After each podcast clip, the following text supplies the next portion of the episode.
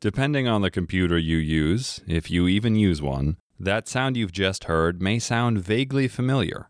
As of this month, an estimated 446 million PCs boot to that sound, the startup chime for Windows 7. And as of yesterday, Microsoft officially ceased its support and updates for the operating system, encouraging remaining users to migrate to Windows 10 for security reasons. I'll be among those final stragglers moving on, but I felt it worthwhile to spend a moment on an influential piece of software that has powerfully shaped my life for more than 3,600 days since I started using it. And given my proclivity for technology, nearly every one of them has involved at least momentary use of Windows 7. I want to clarify that this isn't a commercial for a now defunct operating system, nor do I fully appreciate the coding, challenges, updates, and refinements that went into the system. But I've come to recognize, in these sunset hours, the rather profound impact of something so normalized and surface level. When I first saw its glossy, translucent borders and the intuitive way that I could cycle through different windows of a single application, I was taken. In what has since become ubiquitous amongst mobile and desktop operating systems, you could hover over an application with multiple windows and readily pick where you wanted to go. I find it fitting that Windows 7 entered my life when I was 16 and fortunate enough to have my own computer.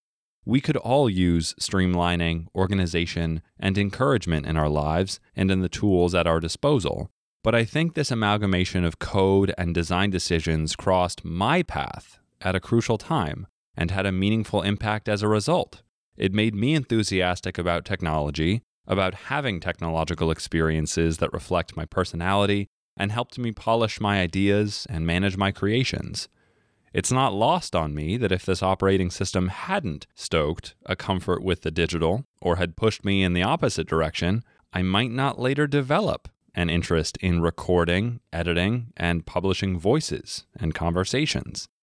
As I've observed visual designs of the past decade, the tech industry has trended away from more complex, graphically intensive images and icons towards flat, more symbolic, and recognizable imagery. I don't doubt the benefit of this simplicity on a hardware and even user interface level, but I wonder about the impact on a technological public just as a bygone generation had their imagination furnished by images of leaving Earth's atmosphere and grazing the heavens, are there not individuals who could be similarly inspired by technological tools in front of them today? And should I step aside and file all of my reflections under nostalgia rather than an accurate appreciation of something that is just a piece of software? I should compare my experience over the past decade to seeing through stained glass for the first time. Windows 7 wasn't my first OS, and I had used computers before. I wasn't seeing anything new, but it did offer a new perspective that felt fresh, inviting, and encouraging. I often wonder if there's ever any originality in our world. We all seem to share the same basic components and environments, give or take.